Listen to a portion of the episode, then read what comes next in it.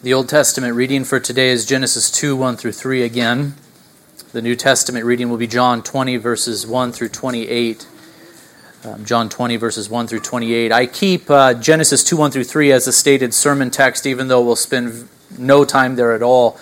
I just want us to remember that we are actually in a sermon series through the book of Genesis, and it is this passage that has prompted a focus on the doctrine of the Sabbath. Uh, we're going to spend all of our time, in fact, in the New Testament today. Let us give ourselves now to the reading of God's most holy word. Genesis chapter 2, verse 1.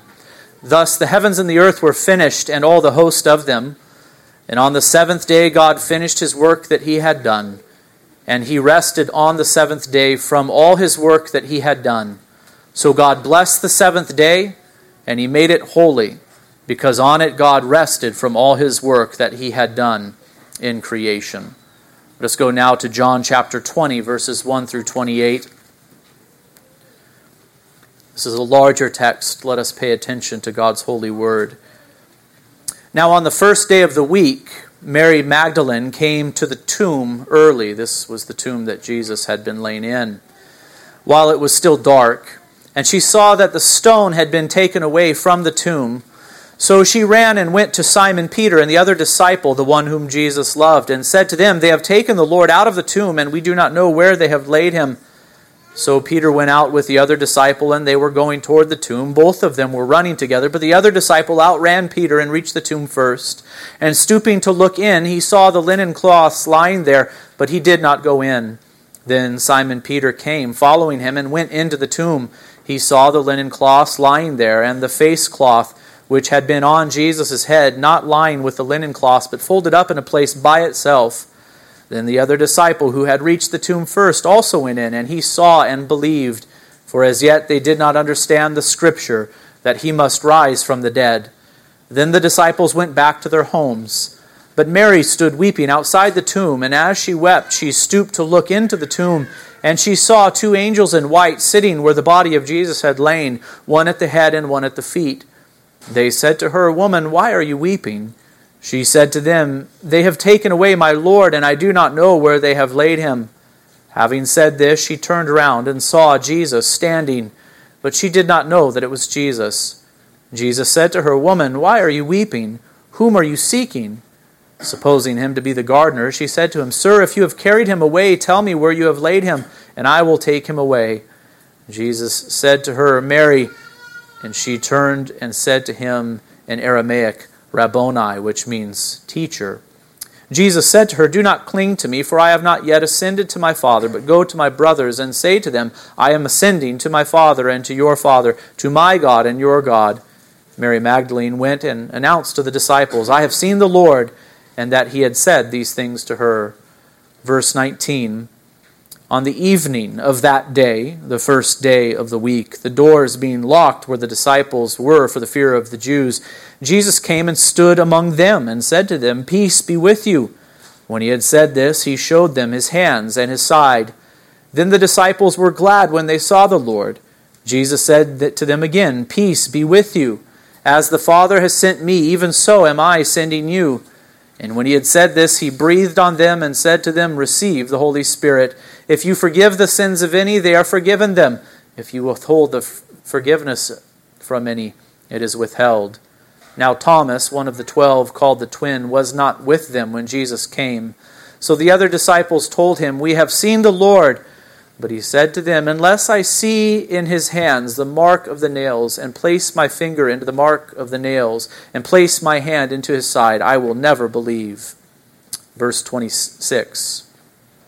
Eight days later, his disciples were inside again, and Thomas was with them. Although the doors were locked, Jesus came and stood among them and said, Peace be with you. Then he said to Thomas, Put your finger here and see my hands, and put out your hand and place it in my side. Do not disbelieve, but believe. Thomas answered him, My Lord and my God. This is now the fifth sermon that I've devoted to the doctrine of the Sabbath.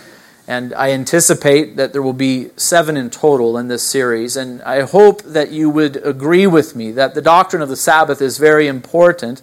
And it's also a very practical doctrine worthy of this kind of attention. Uh, it is an important doctrine because it has to do with the proper worship of God. One of the questions that we are addressing when we talk about the Sabbath is how is God to be worshiped? Is there a set time to worship Him? Is there a particular day on which He is to be worshiped? And, and I do hope that you would agree with me that this is an important question to ask. Uh, what Christian would dare say that we need not be concerned with the proper worship of God? And indeed, the Sabbath day is a day for worship. God set it apart as holy. Remember, it is a day for holy convocation. That means it is a day for the people of God to gather together for religious purposes. And so please hear me. It, it is true that God is to be worshiped by the individual Christ follower always. You agree with this, right? When are we to worship God? Well, there is a sense in which we are to say, we are to worship him all the time, always, unceasingly. And so, by no means am I disagreeing with this. God's people are to worship Him every day and in everything. We are to give glory to God in our eating and drinking. We are to give Him praise in the home. We are to give Him glory in the workplace and also in the public square. Uh, God is to be glorified in our every thought, word, and deed, and the whole of our lives is to be lived as an act of worship before the Lord. And, and this is what the apostle meant when he wrote to the Roman church, saying, I appeal to you, therefore, brothers, by the mercies of God, present your bodies as a living sacrifice, holy and acceptable to God, which is your spiritual worship.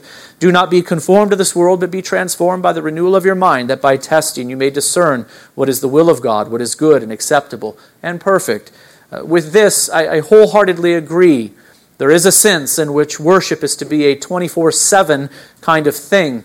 Uh, but it is also true that God has set apart a time for corporate worship. Uh, God is to be worshiped in a pronounced and particular way by his people collectively. Uh, this he has prescribed in his word. And remember, this was true for Adam and Eve in the garden. The seventh day was blessed by God and set apart as holy, even for them in that place that we call paradise. Uh, this was true after man's fall into sin. Remember that even Cain knew to bring sacrifices to the Lord in the course of time. And this was obviously true under Moses.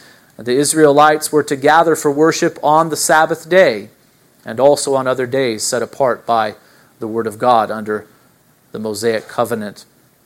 And here's what I am laboring to convince you in, in this series. Just as it was true then, under Adam and under Moses and in the time in between. Uh, just as it was true then, so it is true now under the new covenant, which has been ratified in Christ's blood. A day for Sabbath keeping remains for the people of God. The Christ follower is to worship God always and in everything, yes, but in particular, God is to be worshiped by his people one day out of seven the day is now Sunday. It is the Lord's Day, which is the Christian Sabbath. Uh, the doctrine of the Sabbath is very important because it has to do with the proper worship of God. And this doctrine is also very practical, and I hope that you are seeing this. It has to do with how we live our lives, it has to do with how we spend our time. Uh, we live in time. Have you ever thought about that? God does not live in time, but we do. We live in time. We only have so much of it to spend. How often do you check the clock each day? We have to know what time it is because we live in time. We are bound by it. We only have so much of it to spend. Uh, time is one of those things that God has given to us to spend. We have money to spend, don't we?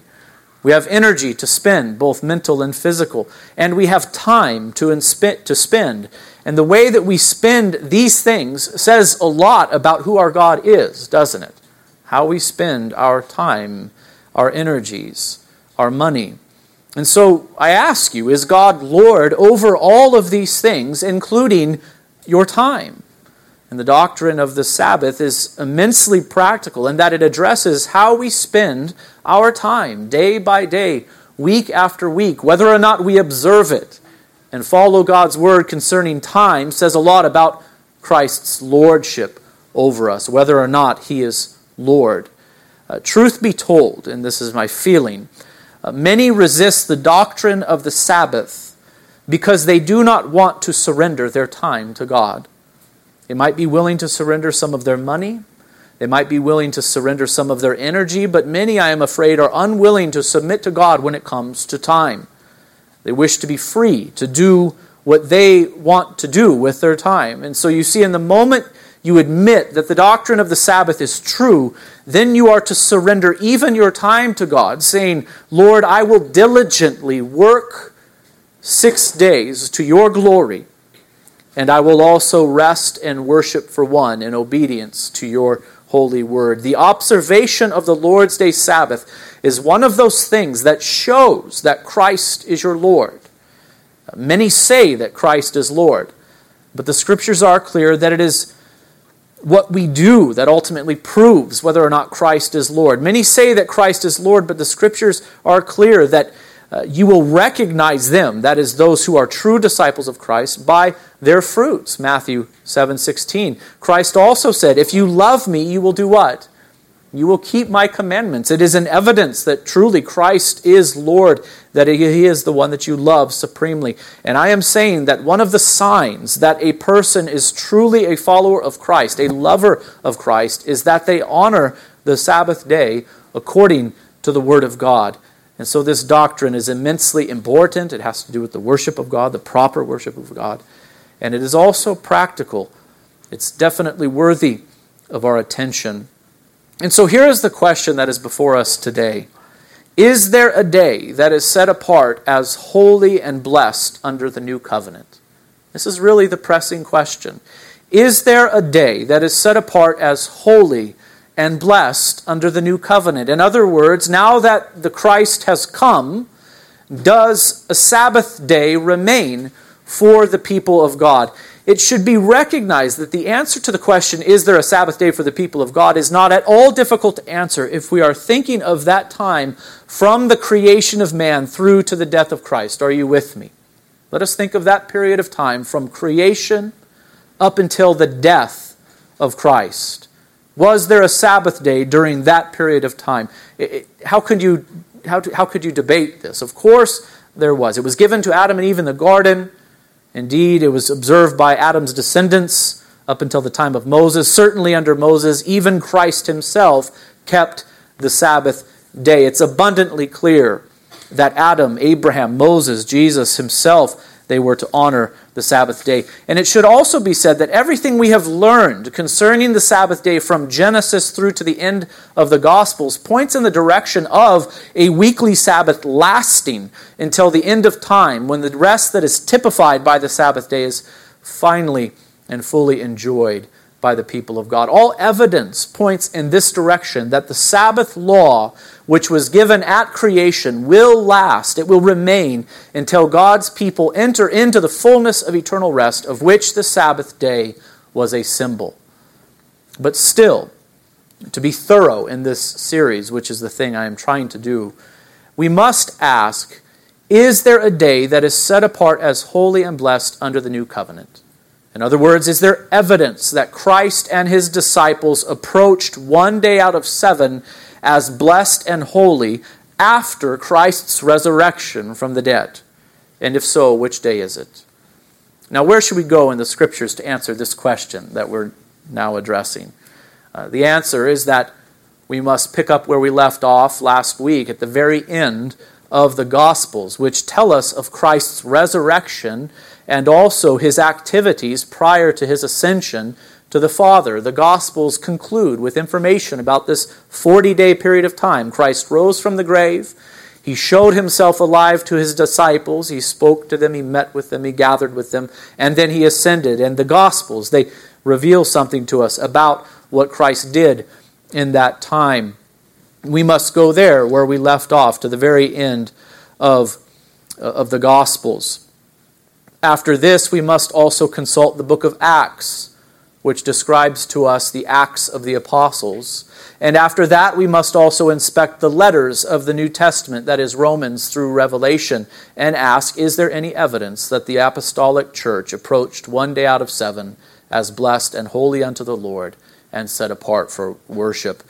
When all is considered, the answer is going to be very clear and the answer is yes, one day out of seven was approached by Christ and his disciples as holy as distinct from the other days of the week. This day was the day on which Christ rose from the dead. It was the day on which the disciples of Christ gathered together for worship. On this day, Christ met with his followers, either bodily prior to his ascension or in the spirit from the day of Pentecost forward. The day that is marked off as blessed and holy under the new covenant is not Saturday, but Sunday. The Saturday, seventh day Sabbath, belonged to the old covenant and its works principle. The Sunday, first day Sabbath, belongs to the new covenant, which is the covenant of grace. It is the day on which our Lord raised from the dead and entered into his rest. It is called in the New Testament the Lord's Day. How anyone could disagree with these things, I really do not know for sure. And, and by anyone, I mean Bible believing Christians. How anyone could disagree with these things, I, I don't really know. I think one reason for the confusion is that some assume that God's word must say things directly in order for that thing to be true. Some will not believe that Sunday is the Lord's day Sabbath unless the New Testament bluntly says, Thou shalt honor Sunday as the Sabbath day. Are you tracking with me? And so here is their expectation. If something is to be believed, it must be stated bluntly in this way. Uh, those who reject Sunday as the Christian Sabbath, and they believe that it is still Saturday or believe that the Sabbath is no more, insist upon this kind of directness or bluntness from Scripture. But, but who is to say that the Scriptures must reveal truth in such a blunt and direct way always? Is it not always is it not also possible that God expects us to study the whole of Scripture and to pay, and to pay very careful attention to what is going on as, as we study it? I would argue Uh, that a lot of doctrine is in fact communicated in this way. It is not always stated with such directness, but doctrines are developed in Scripture over time and from passage to passage. I think the classic example of this is that of the Trinity, the doctrine of the Trinity. Never do the Scriptures say bluntly, God is triune, do they? In fact, that word is found nowhere in the pages of Holy Scripture. But that he is triune is abundantly clear when we take the whole of Scripture into consideration. And what about the way in which the Old Testament spoke concerning the coming Messiah? Think with me about this. How did the Old Testament speak concerning the Messiah who would come in the future? Never did the Scripture say, a man named Jesus will be born to a woman named Mary, etc., etc., and he will be your Messiah. But truth concerning the coming Messiah was progressively revealed over time in many different ways, through many prophecies, through types, through shadows. Is it, it is not that the scriptures are unclear concerning these things, they are exceedingly clear.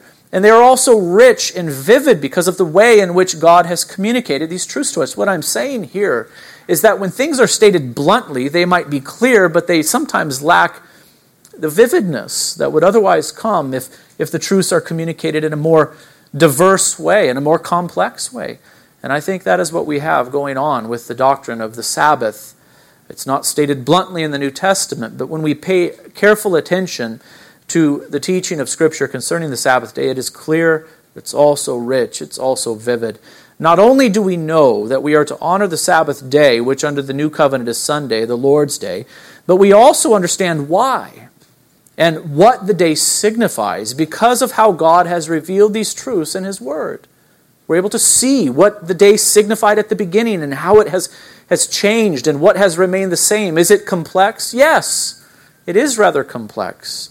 But we are able to understand so much more about the Sabbath day because of the way that God has revealed it to us. He has revealed it not in a blunt and wooden way, but progressively and in concurrence with the development of the history of redemption, the doctrine of the Sabbath is rich, it is vivid, it is beautifully complex. Uh, to the seventh day Sabbatarian, or to the anti Sabbatarian, I would simply say, you have not paid careful attention to God's word from Genesis to Revelation on this subject. You have dropped the ball somewhere, either in the beginning, middle, or the end. And this is why you are out of step with the practice of the church from the day of Christ's resurrection onward. Uh, this doctrine is complex and it has developed throughout the history of redemption. Um, and we must pay careful attention to what is going on. In this sermon and in the two following sermons, we are going to consider the end of the Gospels through to the end of the book of Revelation, looking for evidence that will help us to answer the question Does a day of Sabbath keeping remain for the people of God under the new covenant? And if it does, which day is it? Uh, today, in the short time that we have remaining, sometimes my introductions are very long, I know. Uh, we're simply going to consider the end of the Gospels, which tell us of the resurrection of Christ and his appearing before his disciples in his resurrection body. Are you with me still? We're just going to look at the very end of the Gospels and say, is there any evidence there? What did Christ do when he raised from the dead and showed himself alive to his disciples for that 40 day period of time? And listen to me now, I, I will admit it that the evidence I am about to present to you in favor of Sunday being the Christian Sabbath would not be terribly strong if it were the only evidence. Are you hearing me? But the evidence I am about to present to you becomes very strong and significant when combined with all that the Old Testament has to say and all that the New Testament will say concerning the Sabbath day. Here we are simply observing that Christ himself, after he rose from the dead, established the pattern of meeting with his gathered disciples on Sunday, which is the day of his resurrection and is also called the Lord's Day. Who changed the Sabbath day? The answer is Christ did. Christ is the one who established a new pattern of 1 and 6 instead of 6 and 1. Uh, the answer is that Jesus is the one who changed the Sabbath after he rose from the dead. Consider Matthew chapter 28, verse 1. Uh, there we read Now, after the Sabbath, toward the dawn of the first day of the week, Mary Magdalene and the other Mary went to the tomb. Uh, simply notice for now uh, the emphasis that is placed upon the day uh, there is repetition in this passage. This happened after the Sabbath, toward the dawn of the first day of the week. Notice also that Sabbath here is a reference to the Jewish seventh day Sabbath. Christ was in the tomb on that day where he tasted death for us, but he was raised on the first day of the week. Uh, in verses 2 through 7, we find an account of the empty tomb and behold, there was a great earthquake, for an angel of the Lord descended from heaven and came and rolled back the stone and sat on it. His appearance was like lightning, and his clothing white as snow. And for fear of the guards, uh, for fear of him, the guards trembled and became like dead men. But the angel said to the women, Do not be afraid, for I know that you seek Jesus who was crucified. He is not here, for he is risen. And he said, Come, see the place where he lay. Then go quickly and tell his disciples that he is risen from the dead, and behold, he is going before you to Galilee. There you will see him. See, I have told you. So they departed quickly from the tomb with fear and great joy, and ran to tell his disciples. And behold, listen carefully here. Jesus met them and said, Greetings. And they came up and took a hold of his feet. And what did they do? If you're following along, they worshiped him. Then Jesus said to them, Do not be afraid. Go and tell my brothers to go to Galilee, and there they will see me. That is Matthew 28, verses 1 through 10. Notice this Christ met with his disciples who were gathered together on the day of his resurrection, which was Sunday, the first day of the week. Notice that he met with them when they were assembled together. And what did he do? But he greeted them he greeted them, and they did what? They worshiped him. This is, in fact, what Christ does with us even today. He greets us, calls us together, is present with us as we worship him. A pattern is being established here. That is what I am saying. Mark 16. Don't turn there.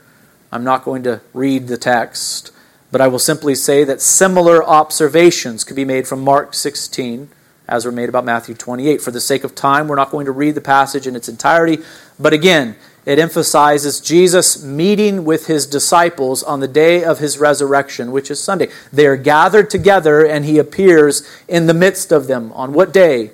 On Sunday, the day of his resurrection. Luke 24, I'd like to spend the most time in this passage. Luke chapter 24, it's one of my favorite texts. It's where the name of our church is drawn from.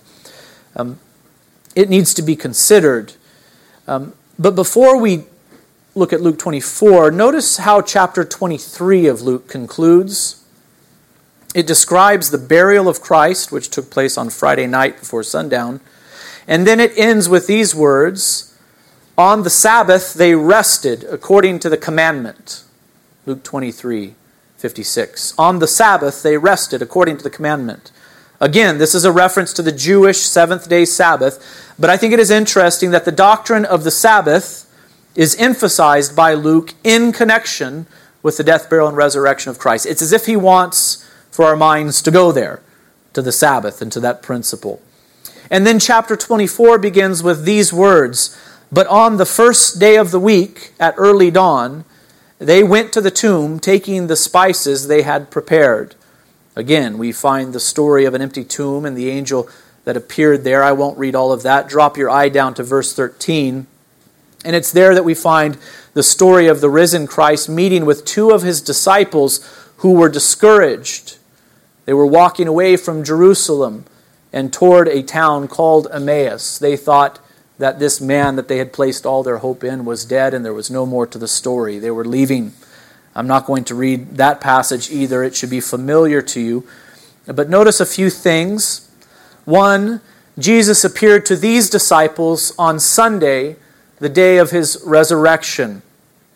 Two, notice what he did when he met with them. He broke bread with these disciples on this Sunday, the day of his resurrection, and pay careful attention to the language that Luke used to describe this. Look at verse 28 of Luke 24 verse 28 of Luke 24. So they drew near to the village to which they were going, and he, Jesus, acted as if he were going further, but they urged him strongly, saying, Stay with us, for it is toward evening, and the day is now far spent. So Jesus went in to stay with them. Uh, remember that they still do not recognize him at this point. When he was with them at table, he took the bread and he blessed it and broke it and gave it to them. Do you hear the language? You should be able to catch it. You should recognize the phrase here. Uh, Luke did not say that Jesus simply ate a meal with them. If all he wanted to communicate was that they had dinner together, he could have said that they had dinner together, even though they didn't call it dinner then, probably. Um, he could have just said that. Uh, but instead, Luke uses terminology that should catch our attention. He took the bread and blessed and broke it and gave it to them. This is clearly meant to remind us of the institution of the Lord's Supper, which was described by Luke back in 22:19, which says, "And he Jesus took bread and when he had given thanks, he broke it and gave it to them, saying, "This is my body, which is given for you. Do this in remembrance of me."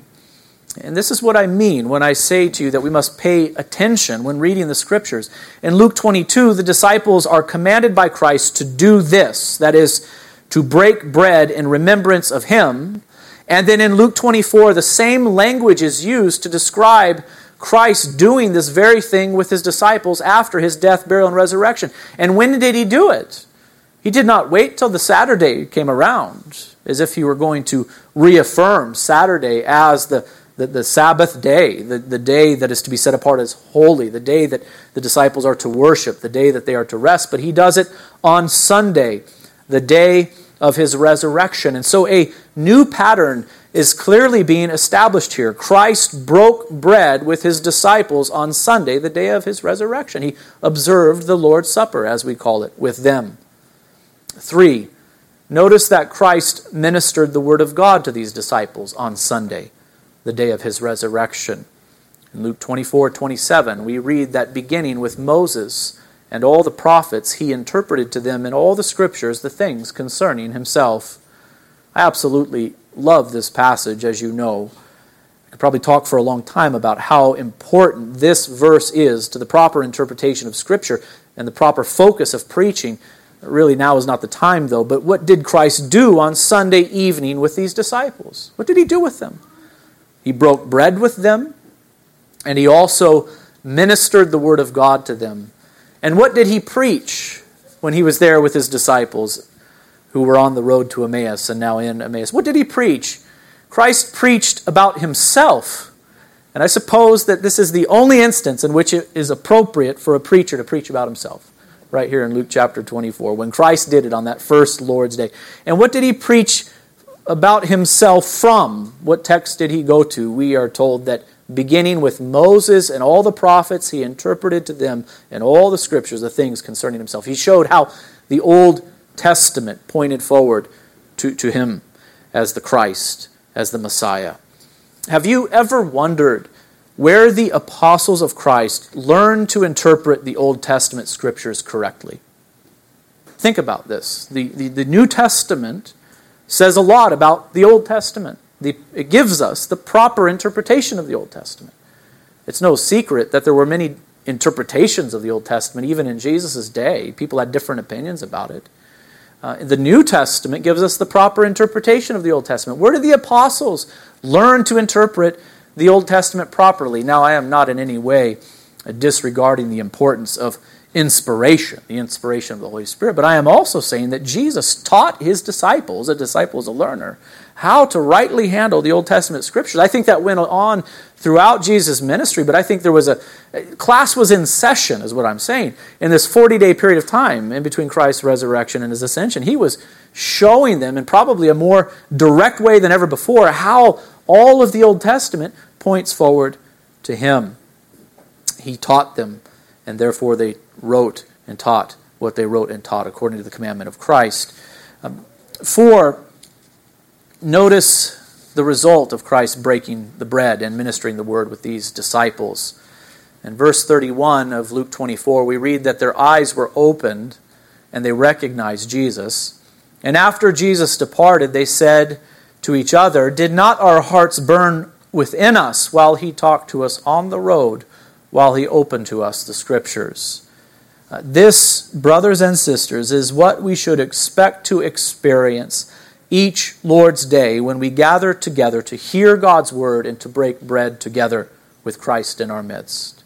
We should expect to see Jesus, not with our physical eyes, but with eyes of faith and by the Spirit. We should expect to be encouraged by Jesus as he is proclaimed from all the scriptures. A new pattern is being established here in Luke 24, is what I am saying. Christ met with his disciples on Sunday, the day of his resurrection. He blessed them, he broke bread with them, he ministered the word of God to them. Sunday is the day where God meets with his people to bless them according to his word.